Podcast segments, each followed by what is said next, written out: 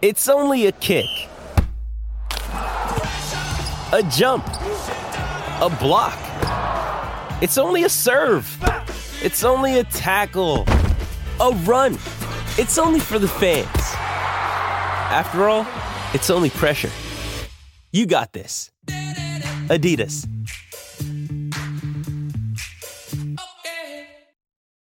This episode is brought to you by Shopify. Whether you're selling a little or a lot, Shopify helps you do your thing, however you cha-ching. From the launch your online shop stage, all the way to the we just hit a million orders stage. No matter what stage you're in, Shopify's there to help you grow. Sign up for a $1 per month trial period at shopify.com slash special offer, all lowercase.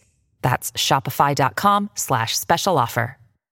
With threats to our nation waiting around every corner, adaptability is more important than ever. When conditions change without notice, quick strategic thinking is crucial. And with obstacles consistently impending, determination is essential in overcoming them. It's this willingness, decisiveness, and resilience that sets Marines apart. With our fighting spirit, we don't just fight battles, we win them. Marines are the constant our nation counts on to fight the unknown. And through adaptable problem solving, we do just that.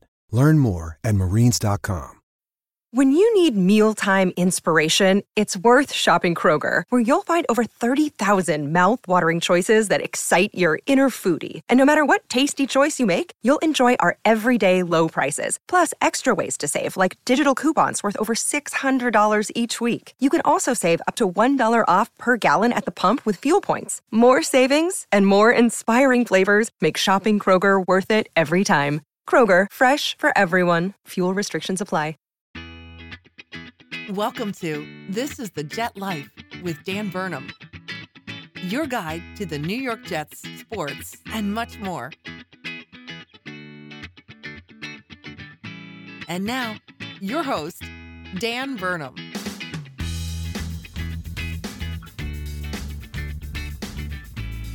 What is up, everybody, and welcome back to another episode of This is the Jet Life. We have an extremely fun episode in store today because the Jets did something that they haven't done in an extremely long time, and that is win a game with significance. Sure, we won a couple games last year, but they didn't mean anything, and at that point in the season, most fans didn't even want the Jets to win the games. This time, the Jets are looking like they're going to be going down the same path as last year. They're 0 3 to start. Things are looking bleak. Not a good season to start for the Jets. But then they come out and put on a show at home, beating the Tennessee Titans 27 to 24. It was super fun all around. We saw a great game from Zach Wilson. We saw an awesome game from the defense. Some playmakers really stepping up. Coaching that was some of the best we've seen all year, if not the best. A lot, a lot to get into. And uh, yeah, I look forward to it. It's been a long time since I recorded an episode like this. Usually we're trying to find stars of the game or like who did the best out of a group of bad losers. Now it's like I don't know if I have enough time to even give everybody the accolades and the stars and everything they deserve because there were that many good performances in this game. A real fun one, a thriller. The Jets played great. Before we get to everything, I need to remind you to rate, review, subscribe to this podcast anywhere podcasts are found. It is under the podcast title Gang Green Nation, and the series title is This is the Jet Life. You can also follow me on Twitter at Jets underscore Dan. So coming into this one, I predicted the Jets would lose like 26 to 13. Wasn't sure if the offense would be able to get it going. I was wrong on that front. Wasn't sure how well we'd be able to stop the Tennessee Titans. I think we did a really good job considering how little time of possession the Jets actually had. But, uh, you know, the Jets were projected to lose this game as they have every single game so far this season. They shocked the world. They got a little bit of respect out there. They're not winless anymore. And they're actually tied for second place in the AFC East. So technically, there is still some light at the end of the tunnel. Big game coming up next week against the Falcons. We're going to get to all of that stuff. I want to start with the injuries in this game. Uh, wasn't anything too crazy. Again, the Jets have done a pretty good job after the original injuries. Like a, we had a quick run of Jarrad Davis and Carl Lawson and then Vinny Curry, and it was not looking good. But since then, the Jets have been actually one of the healthier teams in the league. We know that uh, Brandin Echols left this game with a concussion. JFM, he was on and off the field kind of banged up at times for a leg. Not exactly sure what the deal is there. We're going to find out more at the practices tomorrow if he's limited or if he's full practice. Hopefully, he's good to go because he's an extremely important, valuable player on that defensive line. Guys that didn't play in this game because they were injured. Big one, Marcus Maye. Marcus Maye has three charges stemming from a DUI on top of an injured ankle. There is all this stuff and headline negative stuff around Marcus Maye, whether or not he's going to get traded before the trade deadline. His agent's putting out stuff like maybe that's a possibility. At this point in time, he's on a one year franchise tag. I don't think the Jets should be signing him long term. When they drafted him from Florida, he was an older player coming out of college. He's definitely older now. We don't need to have this guy here when he's 32 years old playing safety. It's an easy enough position to fill. We have enough needs on the team. The money will be valuable. He clearly wants to be paid a decent amount. My guess is somewhere in that ballpark, like $10 million or so. To me, not worth it. Now, when you add this DUI on top of it, fleeing the scene, I don't have all the details on the report still being figured out, but this happened back in February, and the league is now starting to, you know, talk about it, starting to drop up. So we'll see if he gets suspended anytime in the near future. Either way, I haven't been on board with signing him to a long term contract unless it's a team friendly deal, something in the ballpark of like maybe $7 million, $8 million. I think I'd be happy with a number like that. I don't think that he would. Maybe his price tag comes down a little bit given these charges that are currently going on with him. But, um, you know, if he wants to get a franchise tag for one more year and they just want to do that as they have extra money and cap space in the free agency period and need to add something at safety, maybe they do that. And I'd be okay with a one year deal. I just don't want to give him anything too long, take up too much of the salary cap space because I don't think that he's important of enough of a player to give that much money to at this point in his career.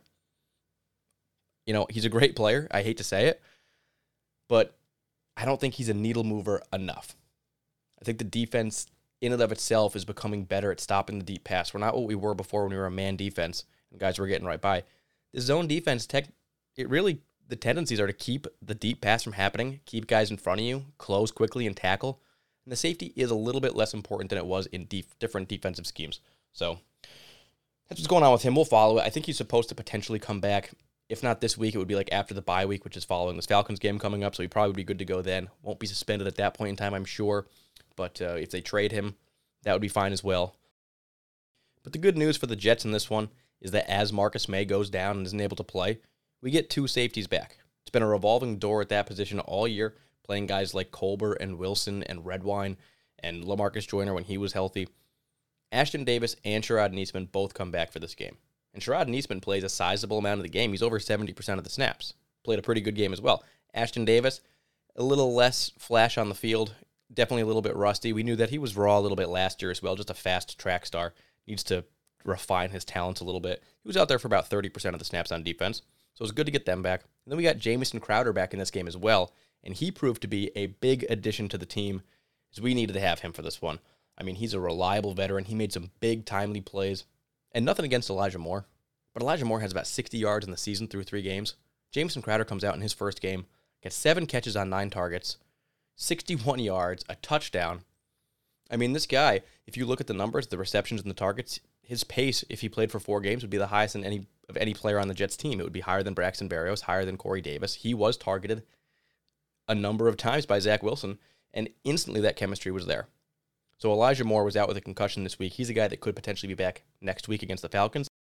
It would be great to have that whole position group healthy. A lot of them add valuable, you know, parts of the offense. Elijah Moore is speedy. He could be a game breaker at some point. Braxton Berrios, super reliable. Keelan Cole has proven to be a deep threat so far. Jamison Crowder, that veteran security blanket in the right place at the right time. Corey Davis, that flash, that yards after catch, the deep ball, and the blocking I mean, all these guys have their parts. Even Denzel Mims potentially at some point could have a part. But I think when you look at it, more options at that wide receiver group would be great. Take some tight ends off of the field, take the fullback off of the field, put in an additional wide receiver. I don't mind running Michael Carter in the back with a Corey Davis, Jamison Crowder, Elijah Moore, and Keelan Cole. Or take one of those guys off and put a tight end in. But there's no reason to have two tight ends with the guys that we have out there in my opinion. I know they can block potentially a little bit better than a Jamison Crowder or an Elijah Moore, but you sacrifice so much because those guys have basically been absent in the past game.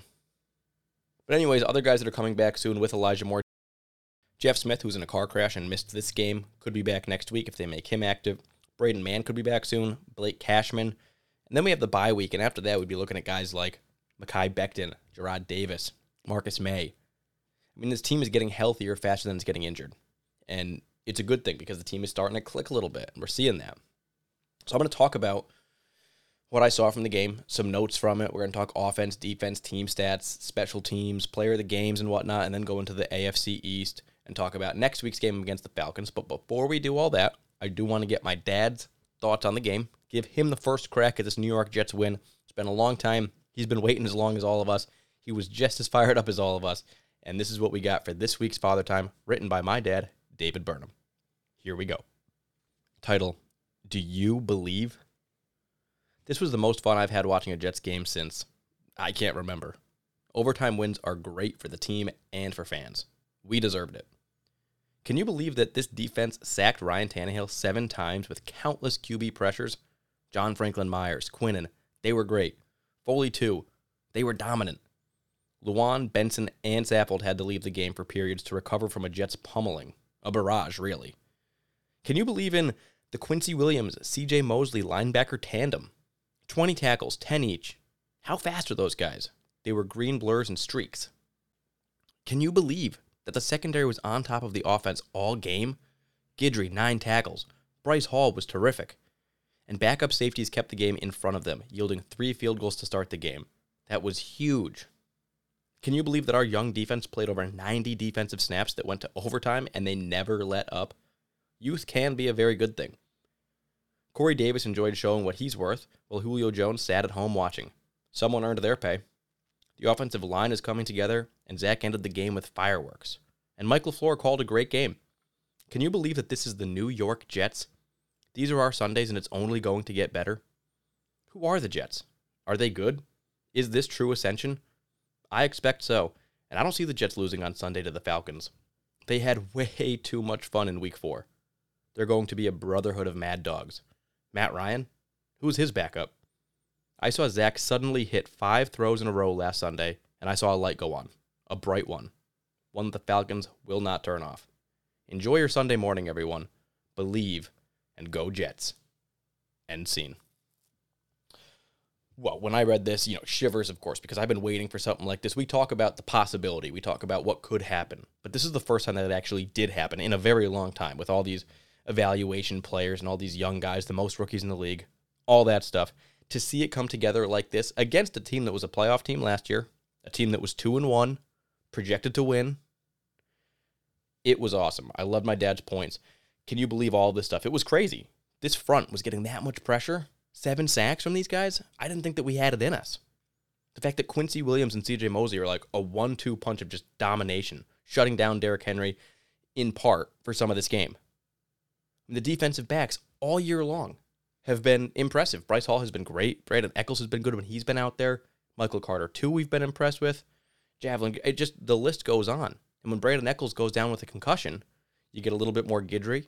you get a little bit more Isaiah Dunn, and they both make big plays in this game, potentially game saving plays. I mean, across the board, it was awesome. I love his line. Corey Davis enjoyed showing what he's worth while Julio Jones sat. Basically, the Titans last year elected not to keep Corey Davis. They signed Julio Jones instead. And in reality, Corey Davis has been arguably the best offensive player on the Jets to date in this season. And Julio Jones has been a good factor for them when he's on the field, but he's injured, he's getting old, and one guy did it, one guy didn't. You tell me who the Titans wish they had this Sunday because they lost the game, and Corey Davis was a big reason we won, and their lack of wide receivers in their minds probably is a big reason that they lost. So great, great for Corey Davis there in the big revenge game. You know, his question, like, is this true ascension?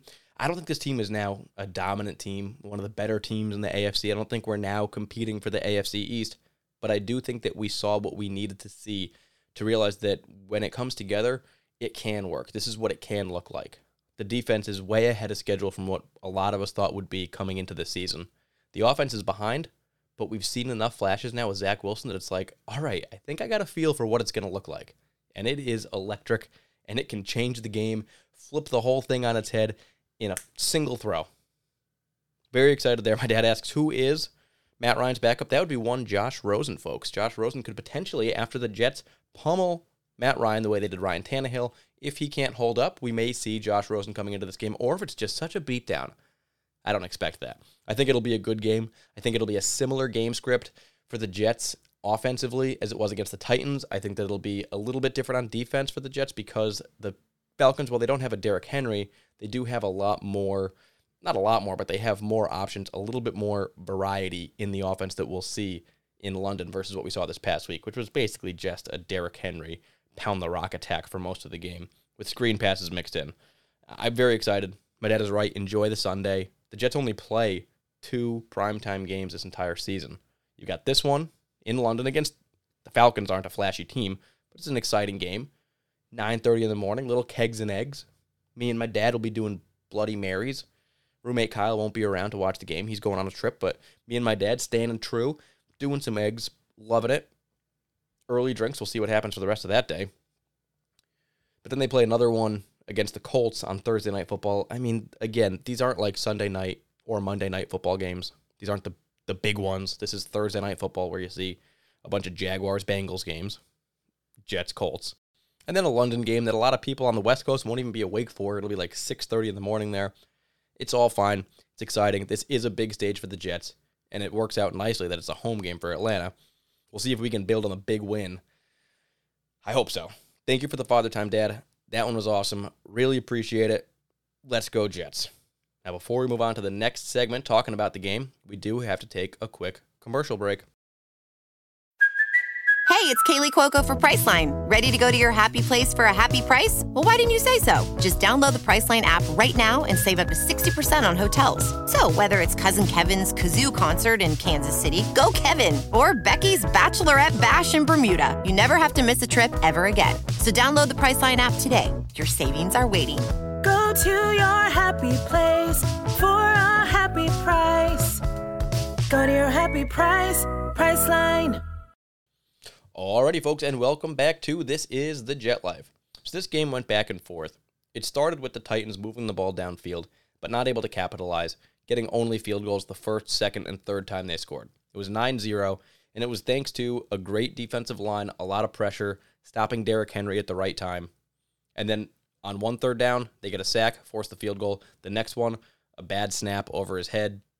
They have to kick a field goal. Next one, third down, they get a sack, have to get a field have to kick a field goal. So it was great, timely defense from the Jets, getting that pressure. It wasn't just they got seven sacks in this game, it was when they got those sacks were huge, huge pivotal moments.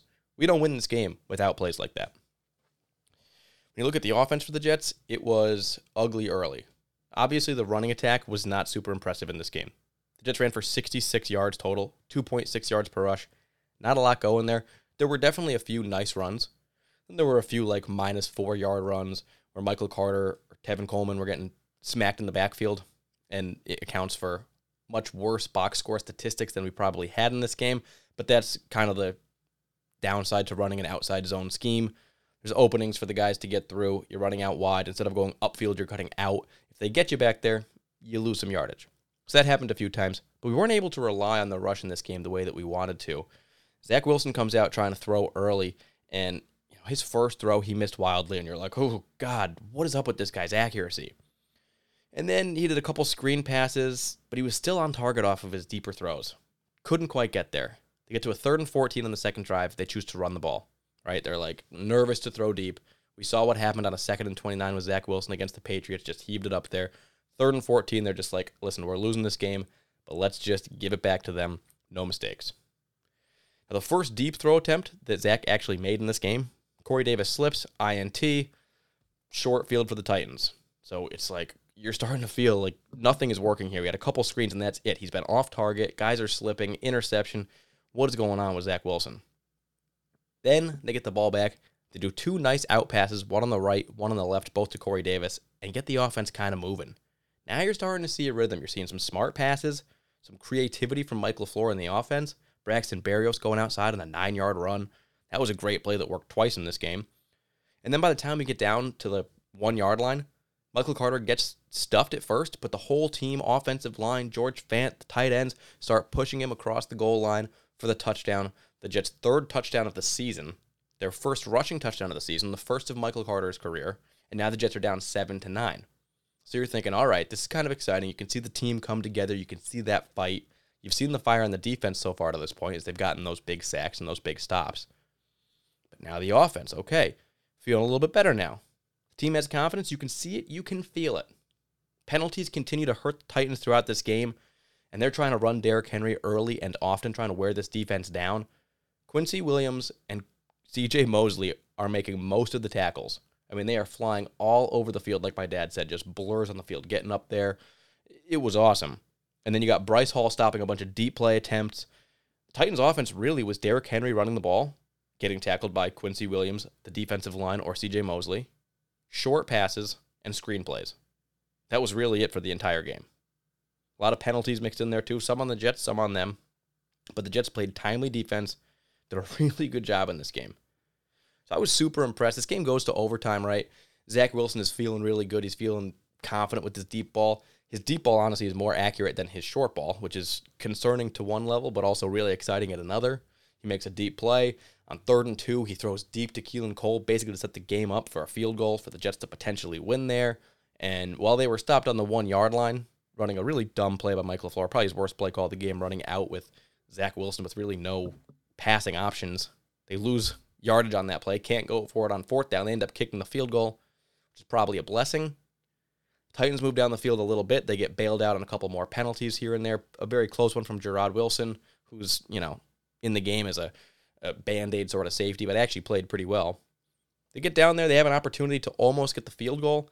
The Jet Stadium is roaring loud.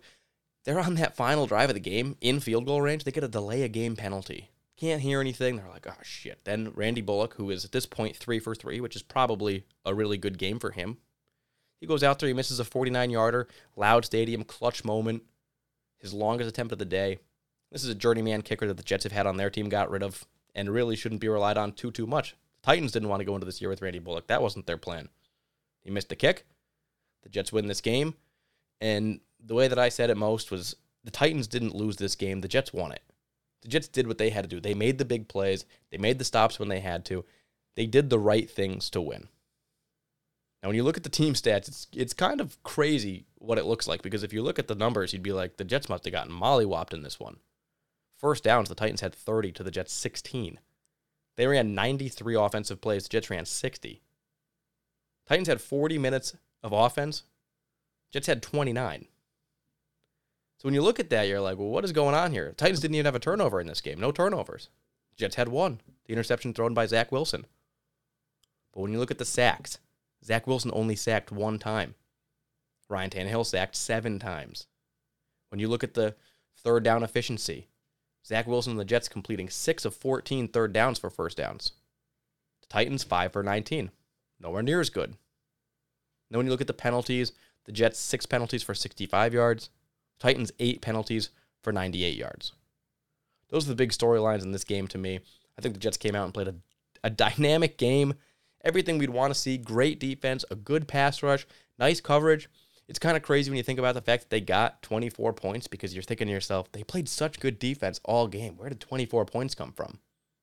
And then Zach Wilson, who had an abysmal first quarter and even a bad start to the second, got it going, got his confidence, and was throwing these fireballs downfield, making huge plays happen, flipping the field instantly, and putting that spark on the team that we needed to win. So I was super impressed with the Jets' performance. I'm going to go over some individual players, actually, basically all the individual players now, because everybody deserves a little bit of a shout out. We are going to start on offense. We are going to start with the quarterback, Zach Wilson. So he finishes this game 21 for 34, 297 total yards, two touchdowns passing, which is tied for his best ever, and one interception, which is a nice, finally, two touchdowns to one interception. A good ratio, finally. You'd love to not have that interception, absolutely. But I do believe that if Corey Davis didn't slip on that route, it would have at least tipped his hands. Maybe it would have been incomplete, but it wouldn't have been picked off. I don't put that one on Zach Wilson. It wasn't necessarily a super open receiver, most likely, but it didn't deserve to have the INT. Corey Davis got off to a slow start early. So did Zach Wilson. Nothing was really clicking. But we talked about that moment when they had that scoring drive. The offensive line pushed Michael Carter into the end zone. Zach Wilson said it himself. He felt like a weight was lifted, the tension was releasing, and now he's feeling more comfortable back there. He only gets sacked one time in this game. Pretty upright. He does have to do some shifty pocket work, rolling out to his right, rolling to his left, dodging guys, but he's pretty good at that stuff. And he starts looking downfield and making the big throws.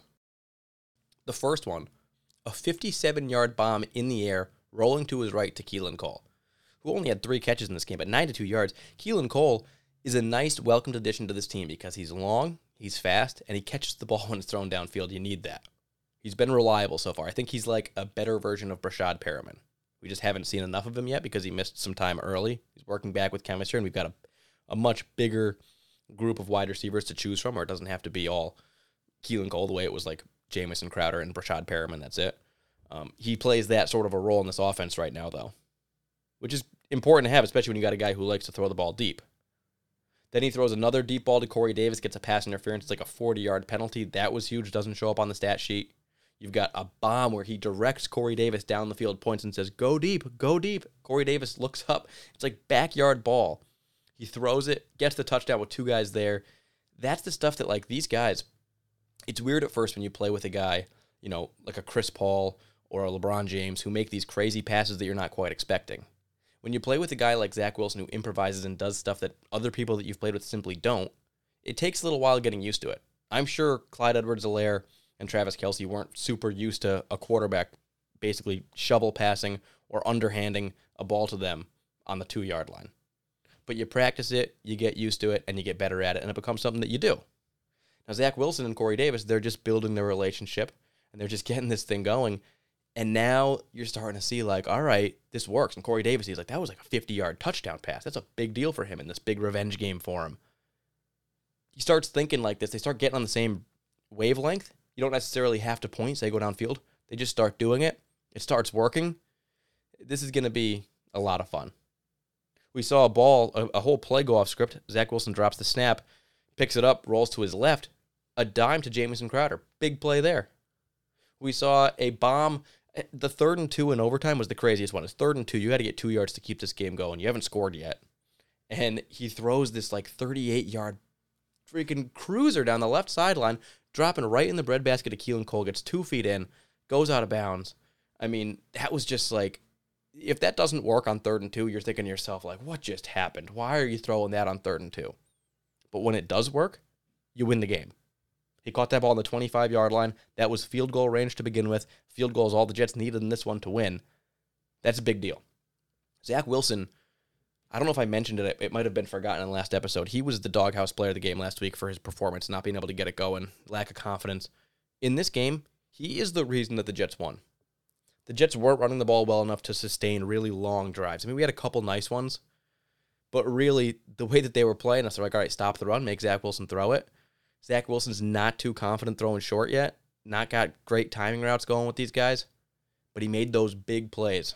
Those four plays that you really want to point to, that fifth, if you count the pass interference on Corey Davis, that you really can point to and say, those were the real offensive juggernaut plays that propelled the Jets to a win. He is the offensive player in the game in this week because without what he did, his specific performance on those throws, there's no way the Jets win this game. The Titans played a game not turning the ball over running Derrick Henry 33 times for 157 yards, running the ball for 4.6 yards per play, utilizing the screen pass, which is the Jets' weakness. They did what they had to do with game script to try to win this one. The Jets, their hope was some awesome play from Zach Wilson, and he did that stuff, the stuff that only he can do. The reason that we drafted him, sure, there's other stuff that you look at and you're like, man, he had opportunities to win this game.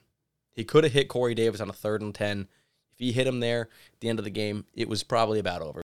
If he hit Ryan Griffin on the Jets' final offensive possession, where Ryan Griffin goes in the flat, misses him a little bit low, it looked like he had wide open field to run in for like an eight yard touchdown. Those plays could have been better. Maybe had he thrown the ball when he rolled out to his right on that designed, that dumb designed rollout that Mike LaFleur called on second and goal, or third and goal, I guess it was. Maybe if he'd thrown the ball there and went back to fourth and goal, they could have run the ball into the end zone from there. Quarterback sneak or something that would be a lot more conservative of a play call. Could have won the game, wouldn't even give the Titans a chance to get the field goal try. But he did enough in this game to propel the victory 297 yards. Awesome game. I mean, he did that stuff that you dream of. So, player of the game, Zach Wilson, super stoked on it. When you look at the guys he was throwing to, Corey Davis had four receptions, 111 yards. That big 53 yarder. He had a touchdown on that deep play. That was great to see after a slow start. Keelan Cole, he had a 54 yarder, three receptions for 92 yards. He also had that really beautiful pass on that final drive. Great cl- showing up clutch. You know, he's not a main focal point of the offense here. You know, he's like a fifth option. But when it's thrown his way, he's playing well. Jamison Crowder, welcome back to the lineup. He's in there instead of Elijah Moore. You see Braxton Berrios snaps go down to about, you know, 15% or so after being like 70, 65% in the first three games. Jamison Crowder takes that snap share, even without Elijah Moore, and it was basically Corey Davis, Keelan Cole, Jamison Crowder, and limited Braxton Berrios. You know, limited Denzel Mims. Mims played 10 snaps, no catches. Crowder has seven receptions, 61 yards, a touchdown. I mentioned it before. If he kept up those numbers, the seven receptions, the nine targets, he would be the Jets' leading target. He would be the guy that Zach Wilson is looking at most. It's only been one game. Game script probably wasn't looking for Jamison Crowder on the Titans side as much because he hasn't played so much this year. Zach Wilson doesn't maybe have the chemistry with him. But I think now we've seen it. He was catching those short balls again, 8.7 yards per catch. He's not the Corey Davis, the Keelan Cole that goes deep. He's the guy that's the security blanket, the five yard throw to pick up the first down, the guy that gets the three yard flat touchdown.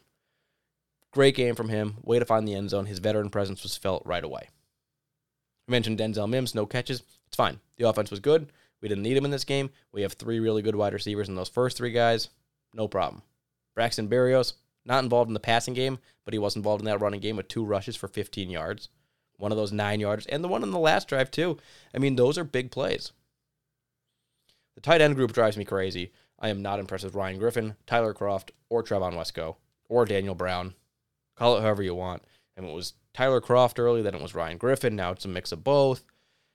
I mean, they both play in every game, but like, which way are they leaning? I don't think they know who to use because I don't think they like either one. I wonder if they wish they had Chris Herndon, who's not doing anything in Minnesota right now. But I wonder if they wish they had somebody else there, had made a play for a tight end because whatever you thought you were getting from Tyler Kroft from what he did in the preseason, we're not seeing it right now for the Jets in the regular season. Ryan Griffin, he's never come back to what he was two years ago. Trevon Wesco's never really been good at any position. We thought maybe he was trending towards a good fullback. He wasn't. They basically took those snaps away from him. Daniel Brown is on the team for special teams. Made a couple special teams errors so far this year. Doesn't show up on offense. It's a bad group. So I would like to get more wide receivers on the field, less tight ends. Just get these guys blocking better. If the wide receivers can do that, you have to change your game script a little bit. You know, your outside zone running scheme probably isn't quite as successful as it would be, but I don't know. It's just tough to have those tight ends on the field or get somebody else. Find a way to get somebody out there that can make an impact. Running backs, I mean, the Jets don't target the running back very often in the passing game. Tevin Coleman had two for 17 yards. Ty Johnson had two for 12 yards. Always finds a way to pick up a key first down. He did that in this game on a third and five. Pretty good. Michael Carter, he had a catch, minus four yards. That was just a play, you know, thrown behind the line of scrimmage, blown up right away. But a good receiving day. 297 receiving yards there. Big, deep plays. You have a 53 yarder for Davis, a 54 for Cole, a 29 for Crowder. Boom. Like, what big numbers. Love to see it. Great job by those guys. Happy with what we saw. When you look at the running game, it wasn't super flashy. 2.6 yards per carry. I mean, the only guy that was really doing well was Braxton Berrios on those two carries. Michael Carter had a couple really nice runs. I don't want to take away from his like on the seven yard line on the scoring drive where he ran it in. He had a really nice balanced play, shifty, getting up there, picking up extra yardage. Did that a few times, but he finished with 38 yards, and a lot of it was because as I mentioned earlier he gets tackled in the backfield a lot. Part of the wide zone scheme, part of the what the Jets are running and the play calls that they're doing. You have opportunities to get tackled in the backfield, tackles for loss for the other team. When that happens, kills your stats, can potentially kill your drives. The, the touchdown was nice for him. I was happy to see that. Tevin Coleman, he ran the ball four times for 14 yards, so that was the most efficiency of anybody. And he had that one really great play that must pick up. It was third or fourth in inches, and he jumped over the top, and it was just like this veteran play where you're like, man, Tevin Coleman hasn't had a huge impact on this game, but right there, just seeing a veteran come out, get up in the air, pick up the first down, hold on to the ball. It was like that was a big play. And Ty Johnson, he only ran the ball three times for one yard. So you're seeing as the years gone on, I think we came into this year thinking it was going to be Tevin Coleman and Ty Johnson leading the way early, and Michael Carter would have to earn snap share.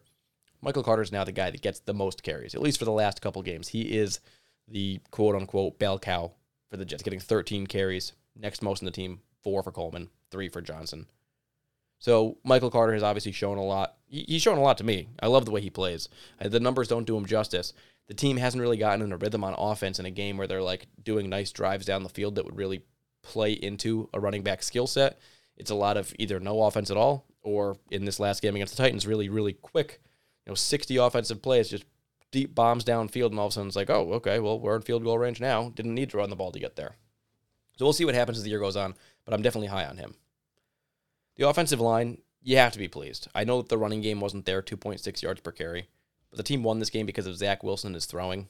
He was only sacked one time in this game. He was finally comfortable. He was finally able to see his guys get open downfield, and they're playing well. They are trending up in pass blocking. They're trending up a little bit in run blocking. They could be better. The Patriots game was the one really nice game you like to go back to, but the pass blocking wasn't quite as good. AVT is doing well. Mekhi Becton's going to be coming back hopefully soon. He's going to have to get back in shape, maybe, I don't know, three weeks or so. We'll have Mekhi back. That'll be a big deal. I think the team is starting to get a little bit of gelling. There's definitely going to be some hiccups still. The offensive line communications are not solved. We had issues last week, the first three weeks, really. Not so many this week, but they're not over. You know, Zach Wilson isn't all of a sudden a great quarterback. The team isn't defined by this one game. They played well today. They still have a lot to to do to grow and progress. So happy with what we saw. Hope they can build off of it. The Falcons will be a good matchup for them to do that and uh, keep getting some confidence in the bye week. It is there's a lot of reasons to be optimistic right now. And the offense showed it in this game. Their best performance, scoring points. We were worried the Jets couldn't even score. We had two touchdowns in the first three games combined, and they both came against the Panthers. We had a couple field goals. I mean, this offense was just not doing anything, shut out by the Broncos. And we're thinking, like, man, how bad are they? Mike LaFleur able to do the job? I mean, we're starting to doubt ourselves. Is Zach Wilson the guy for this? But we did know. We circled the Titans on the calendars. That's the first defense that kind of lets up and allows the Jets to a home game, maybe build on some stuff, maybe have the best performance of the year. And it happened. So they win the game 27 24. Let's go, Jets. Before we go over to the defensive side of the ball, which was also awesome, we do have to take a quick pit stop at the cooler for this week's What's on Tap. That is right, folks. This is What's on Tap. And today I am drinking what is called Box of Raining Cats, made by Fat Orange Cat. I guess it's canned by Fat Orange Cat. It's brewed by, no, it's brewed and canned by Fat Orange Cat, but it is distributed by 12% Brewing. And 12% Brewing is kind of like a hot name around the Connecticut area, one of the better breweries around, um, one of the newer ones as well. Fat Orange Cat, kind of an underground place, but they make really good New England IPAs. So I saw this one It's my brother in law's birthday. We went fishing. Me, roommate Kyle, and brother in law Ryan. I got four beers, had one left over. I said, This is going to be a perfect podcast beer. It's got a funny can. It is a, a funny looking, like devil cat carrying a box of rain. It is raining on it, and he's standing in fire. And some people really like this. I've heard people say, I love it. All the Fat Orange Cat beers have cats on them. I love that they do that. My brother in law said, I don't like cats. I am glad to see a cat getting rained on. He looks miserable standing in the fire. So, two different takes, but something for everybody. This thing's a 16 ouncer, 7% alcohol, New England style India Pale Ale. It's a little sweet. It's pretty good. I'll keep drinking it. It's not one that uh, will be my go to moving forward just because it is a little bit sweet, but it's super smooth and, you know, New England style IPAs, you know what you're getting. Probably like 400 calories of high alcohol goodness. And as long as it's not like super bitter or have like a really bad flavor, they're good. This isn't one of the exceptional ones, but some other beers by Fat Orange Cat are. So if you see those, they usually have cats on them. Baby Kittens is a good one. Uh, there's a couple others that are usually cat related. If you see them, they're usually good. And stuff by 12% as well. I would recommend both of them. Good old Connecticut breweries. Gotta love it. So that is this week's What's on Tap Box of Raining Cats by Fat Orange Cat and 12% Brewing. Now, before we go to the defensive side of the ball, we do have to take a quick commercial break. Another day is here, and you're ready for it. What to wear? Check. Breakfast, lunch, and dinner? Check. Planning for what's next and how to save for it? That's where Bank of America can help. For your financial to dos, Bank of America has experts ready to help get you closer to your goals. Get started at one of our local financial centers or 24-7 in our mobile banking app. Find a location near you at bankofamerica.com slash talk to us. What would you like the power to do? Mobile banking requires downloading the app and is only available for select devices. Message and data rates may apply. Bank of America and a member FDIC. Alrighty, folks, and welcome back to This is the Jet Life. We are going to talk about the defensive side of the ball in this Jets win versus the Tennessee Titans. As the Jets go to 1 and 3, winning 27-24 and putting the Titans to 2 and 2 which is something that they're definitely not happy with. Now, coming into this game, the game script was simple stop Derrick Henry. They don't really have receiving options. AJ Brown not playing, Julio Jones not playing. But that's never stopped the Tennessee Titans from just hammering Derrick Henry down the middle and outside all game long. It's nothing new to give him 33 carries, which he got in this game. And he did end up having a pretty good game 4.8 yards per carry, 157 yards. When you look at those numbers, you're like, well, that's a pretty good game from Derrick Henry. But the thing is, he had chunk yardage, 15 yarders, 16 yarders frequently in this game. But then there were drives where the Jets stopped him nicely at the right times. So just because he had 157 yards, he wasn't picking up six yards, six yards, six yards, and just grinding us down. He had a couple nice drives where he picked up, you know, big chunks. But then after that, the Jets were able to stop him. Yes, they had a nice game plan. They got through something.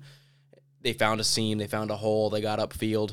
But when the Jets had opportunities to get their hands on him, they typically took him down. So I was very pleased with the game plan there from the Jets. We knew that they're going to be focusing on coming in. Ryan Tannehill threw the ball 49 times in this game for a total of 298 yards. And while we weren't able to get an interception on him, don't have one on the entire season. Just don't have an interception. That's crazy. We were able to sack him seven times, losing 45 yards and at key moments. And we made, you know, most of his success came in the screen game. He was throwing to Jeremy McNichols.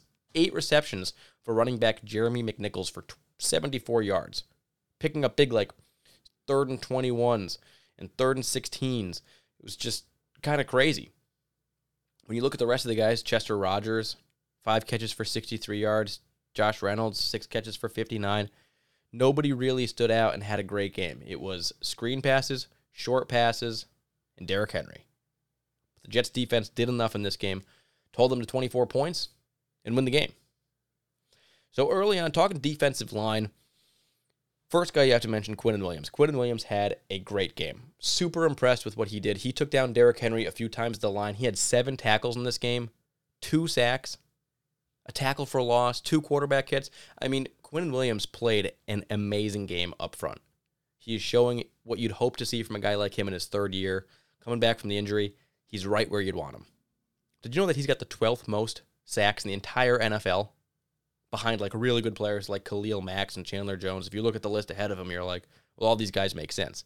He's 12th in the league as a defensive tackle. Three and a half sacks that he has in the year is the second most of any defensive tackle in the league. And the only guy you know, from the Eagles, Hargrave, he's got five right now, kind of coming out of nowhere. Quinnen Williams, you expect it. You see him up there. He's doing great. He's making a huge impact. He's getting double teamed frequently. He's beating them. Michael Nania put up a number that was like Quinnen Williams' win rate against guys blocking him is extremely high, one of the highest in the league. So great game from Quinnen. Saw the guys next to him. Sheldon Rankins had some nice plays. Foley Fatukasi had some really nice tackles as well on Derrick Henry. I mean, those guys. Coming into the game, Mike Vrabel said, This Jets front is one of the best that we're going to see all year, if not the best.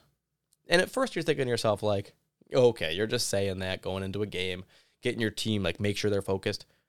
When you think about it, typically you don't look at them as being a big pass rush team. But Quinnen Williams, Foley Fatukasi, and Sheldon Rankins is as good a defensive tackle unit as there is in the entire NFL. John Franklin Myers is playing out of his mind. Played a, a great game again in this one. He had a sack, two tackles for a loss, super timely ones. He had a sack on a third down that forced a field goal, one of those big ones. He should have had another sack where he basically pushed a defensive or a tight end into the quarterback, Ryan Tannehill, to get what would have been another sack. He was making a big impact. He's been great all year. The uh, Adam Archuleta was loving what he saw from John Franklin Myers in this game, giving him a bunch of shout outs, which I thought was great because he's been an unsung hero for the Jets for a long time since we picked him up. He's only 25 years old. I mean, this guy is a lot of good football ahead of him. He's playing great right now. On the other side, you're not playing Tim Ward anymore. He's not really gotten it done. You're playing Shaq Lawson. You're playing Bryce Huff. Shaq Lawson played a decent amount of snaps in this game. Not a huge impact, but he ran a guy out of bounds at one point, took a good angle. That was important. The other guy, Bryce Huff, in that spot, he had a great game as well. I came into this game a little down on Bryce Huff because sometimes he gets washed away, doesn't set an edge. He's not the complete player that we've seen from other guys. But when you see him out there turning the edge, getting upfield, making these quick moves, getting after the quarterback, in this game they have him down for a sack and a half. I think if you watch the game, you probably see a little bit more than that.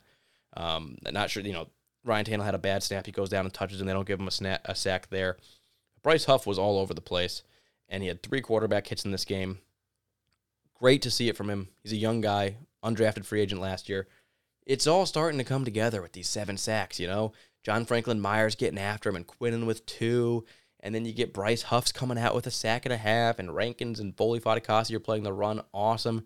You're like, this defensive line doesn't have Carl Lawson, Vinny Curry, Ronald Blair hasn't been an impact player like I thought he would be, just a practice squad guy. They're still getting it done, and this was a great game for the defensive line all around. All around. So then we move over to the linebackers, and you start with the guys that are question marks. You got Jamien Sherwood plays 20, there's like, you know, basically 100 snaps in this game. Sherwood plays 24 of those snaps, like a quarter of the plays. Nasirildeen plays 23 of those snaps. Del'Shawn Phillips plays 23 of those snaps. They don't know who they want to use there. Those guys are splitting up like 75% of the snaps, having a third linebacker on the field. And it's just a mix between all of them, and none of them stood out in this game. Hardly saw Del'Shawn Phillips even show up in this game. Nasirildeen hasn't done anything all season long. Jamien Sherwood, basically, for that matter, the same. But then you look at the middle linebackers or the other two. Quincy Williams, 97% of snaps, has taken over this Jets linebacker group and is now out there. He's a must play guy now, playing 97% of snaps next to CJ Mosley, who played 100% of snaps. My dad brought it up in his father time. These two guys are a wrecking crew. They did so much in this game. I couldn't be more excited about what I saw from Quincy Williams. He had 10 solo tackles, two tackles for loss, a sack, a pass deflection, quarterback hit. He was not only tackling guys, he was laying lumber. There were a couple plays that he could have probably had an interception if he kept his head up, but he's going for the big hit, focusing on a guy, fired in like a missile, hit some running backs, caused some incomplete passes that don't show up on the stat sheet. Quincy Williams was all over the place, wrapping guys up and hitting hard. This guy is an assassin out there in the linebacker group. If he keeps playing at this level, we're going to be very, very pleased with our defense for the rest of this year. Because him and Mosley right there next to each other, one, two, they were shutting it down on a lot of plays. And when you look at CJ Mosley, he is the defensive player of this game. I looked at Quinnen Williams, great game. I looked at Bryce Hall, great game. I looked at Quincy Williams. But CJ Mosley, he had 10 solo tackles, 13 total. He had a sack, a tackle for loss. But the way that he played, coming into this game, the game script was simple stop Derrick Henry. When you watch the game and you look at the stops on Derrick Henry, the majority of them were CJ Mosley.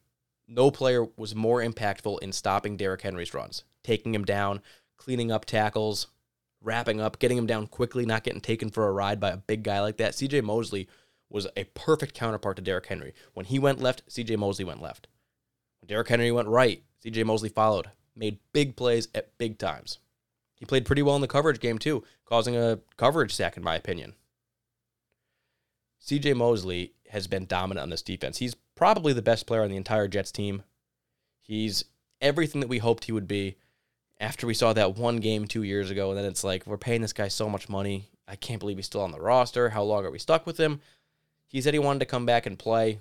We were a little hesitant because he sat out for COVID. And, you know, some people did that for, they have a million reasons why. But you're wondering, like, is he still not healthy? Is he trying to, like, dodge getting back on the field? Couldn't have been more wrong because he is electric, tackling better than ever. I couldn't be higher on CJ Mosley. This is not his first defensive player of the game. This is his second. He's got plenty more coming as long as he stays healthy, which I imagine he will because he's just a pillar of health right now, playing out of his mind. Awesome game, CJ Mosley. Quincy Williams next to him, great. The rest of the linebackers, figure it out because we got two guys now. You got the rest of people fighting for one position. And when you look at Quincy Williams, just real quick, he's got five tackles for a loss in the season. That's the most in the Jets team. He only played three games. He wasn't even here week one, and he leads the team in tackles for a loss because he's just a shooting missile. I'm loving the linebacker group right now. We don't even need Blake Cashman. Maybe he'll be the guy. Between Jamien Sherwood, Phillips, Nasirildeen, maybe Cashman comes back and he provides some good minutes. I don't know, but we got two good ones there. Looking at the cornerbacks, Bryce Hall had an awesome game. He made he was stopping all the deep passes. He was staying with these wide receivers. I know it's not AJ Brown or Julio Jones. But when you look at it, these are backup wide receivers. I think coming into this year, you would think to yourself with the cornerback group that we had, we might get beat up by backup wide receivers. I mean, this unit wasn't supposed to be very good, but they are. They're turning it on. They're keeping plays in front of them. They're tackling really well, better than I thought was possible. And Bryce Hall has been the best of all of them. He plays 100% of snaps. He had a bunch of pass deflections, touchdown saving plays, first down saving plays, stopping the deep ball. He played an amazing, amazing cornerback game. Very pleased with what we saw there. Brandin Echols was good early on. He got injured. Isaiah Dunn comes in. He does a good job. Javelin Guidry in this game plays 85% of the snaps. Michael Carter played 75% of the snaps. Both of them had an impact. And they tackled well. You're playing against a freight train in Derrick Henry. And these guys, cornerbacks, safeties included, everybody, were wrapping up when they got to him. There were times when he got to the open field. There were a couple plays where he broke some tackles. But overall, the tackle efficiency from this team was on point.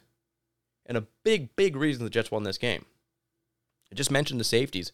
Sharrod Neasman came back this week. He played a good game and had another potentially a game saving pass deflection at the very end of the game. Tipped it out of the way. Great game from him. Happy to see him. You can see it right away, right? Because we still have Adrian Colbert, who's been playing almost starting minutes at safety. He only plays 26% of snaps in this game because Ashtyn Davis is back and Sharrod Neasman is back, both of whom play more snaps than him. So you can instantly see, like, okay, Adrian Colbert was playing, but not because we wanted him to play, because he had to play. We didn't have anybody else. Now, when you bring back Neasman, is a guy that's going to be an impactful player for the Jets defense. We were going through those Redwines and Wilsons and Colberts. They're all guys that are going to be moving on. Neasman is a guy who will continue playing for the Jets. He is actually a guy who should be on the field. He had a great preseason. He beat JT Hassell for the job. He was kind of a exciting guy coming in in the free agency period. Then you got Ashtyn Davis. The you know arrow hopefully pointing up on him as he was a third round draft pick from last year. Super fast but raw. Maybe Robert Saleh can get a lot out of him. Then you get Marcus Maye coming back from injury. It's all going to get a little bit better in that safety group. Pleased with what we have. They didn't give up any deep balls in this game. I think when you look at it, the wide receivers from them, the longest play in this game was a 27 yarder for Jeremy McNichols. That was a screen pass. Other than that, Chester Rogers had a 20 yarder. Nobody else was getting 20 yard gains. Safeties were keeping guys in front of them. Players were wrapping up. And hell of a job, hell of a win. 27 24. New York Jets. Let's go. Oh, yeah.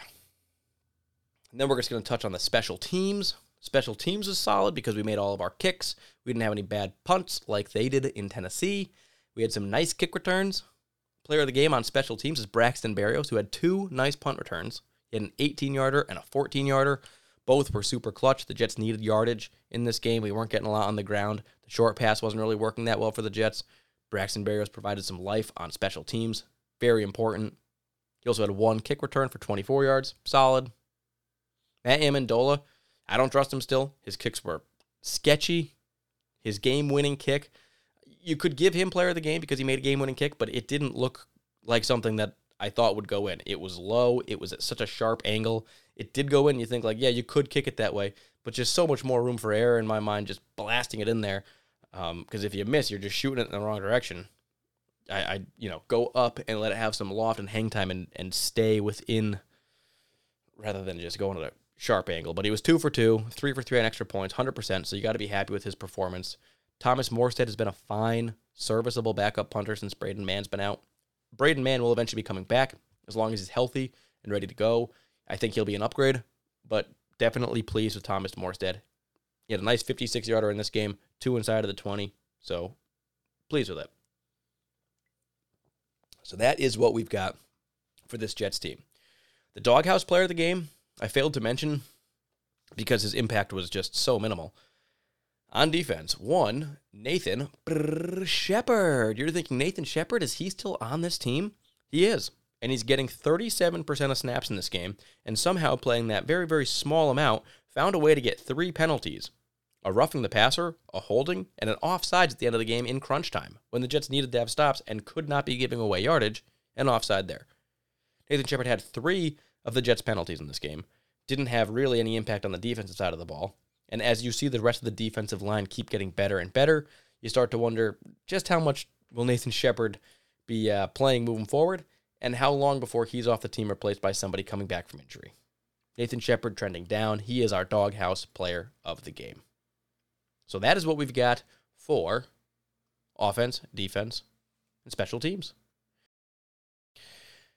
Next order of business is to take a quick look at the AFC East. Perhaps you are wondering Are the Jets making some ground here? Are they potentially playing for the AFC East? Well, it's possible. Buffalo's in first place at 3 and 1 and we still play them two times, so anything is possible, but right now the Jets are still in the basement. This past week Buffalo crushed Houston 40 to 0, just an absolute crushing. They're 3 and one, first place in the division. Their next game is at Kansas City. That's going to be a big one.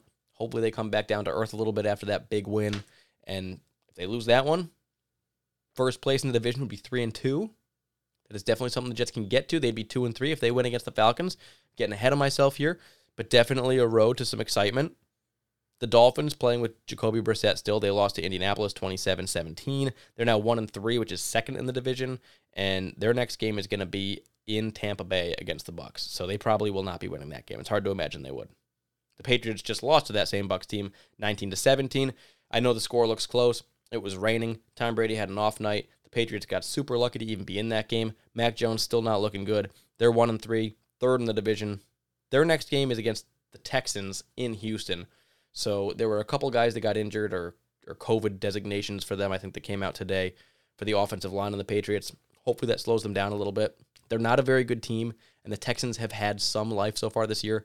But with Davis Mills playing against that defense, you can't imagine that the Texans are really going to be putting up that many points against the Patriots, if any. They would need to score on like defense or special teams or some crazy wild plays.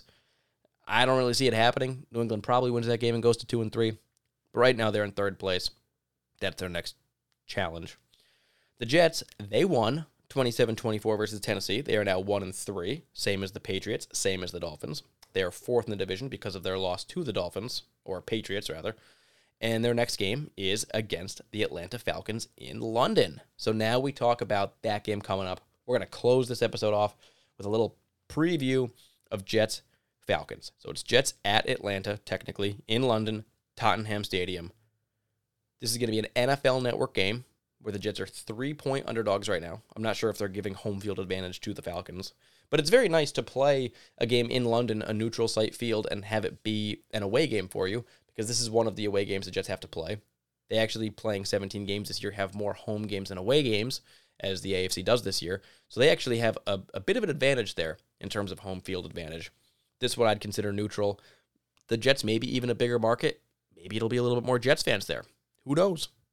But it's a big deal playing in London. There's only a couple games there this year. People get excited. I mean, tickets right now, highest in the league. It's like $295 for the cheapest tickets that you can find. And maybe you could find a scalp them somewhere else. But realistically, like this is a, a hot ticket item that people want to go to. And it's not the flashiest matchup with two teams that aren't playing so great this year. But I think we're in store for a good game. And if Zach Wilson puts on the performance that he did against the Titans matches that sort of thing, maybe gets a little bit more comfortable, it's going to be a lot of fun. So, lots to get into on this one. Uh, we got Arthur Smith as the head coach. He was the former offensive coordinator of the Tennessee Titans. You would wonder if the Titans actually missed Arthur Smith this past week as their offense was kind of lacking in creativity. It was just screen passes and runs. Arthur Smith has moved over to Atlanta, but he hasn't found a ton of success there. This team is 1 and 3 right now. They just lost to the Washington football team and Taylor Heinicke 30 to 34. Their only win was against the Giants, 17 to 14, so close game there against a bad team. Then they lost 25 to 48 to the Bucks. They lost 6 to 32 week 1 against the Eagles. Not great. And when you look at it, there's a couple ways we're going to kind of focus on this game. First one being the Jets defense versus the Atlanta Falcons offense. So, in my mind, the Atlanta Falcons offense is more dynamic than Tennessee's.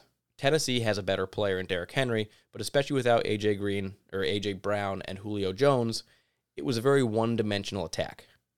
Now, the Falcons, they have a little bit more going than the Tennessee Titans had last week. They've got Calvin Ridley, who is their leading receiver, doing a really good job. Cordarrelle Patterson, who we've seen a journeyman around the league that's just like a shifty return man and has now blossomed into this sneaky player who's just getting touchdowns and big plays. They got the rookie Kyle Pitts, who was a big time big time guy coming out of Florida who was considered like a generational talent at tight end potentially. He's on my fantasy team. He's not been a generational player so far through the first four games. Doesn't have a touchdown on the year, but potentially could be better.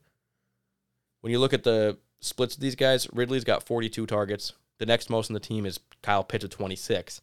The next receiver, it's not a running back, not Cordarrelle Patterson, basically, is Olamide Zaccheaus. He's got 13. So 13 to the 42 from Ridley, the 26 from Pitts.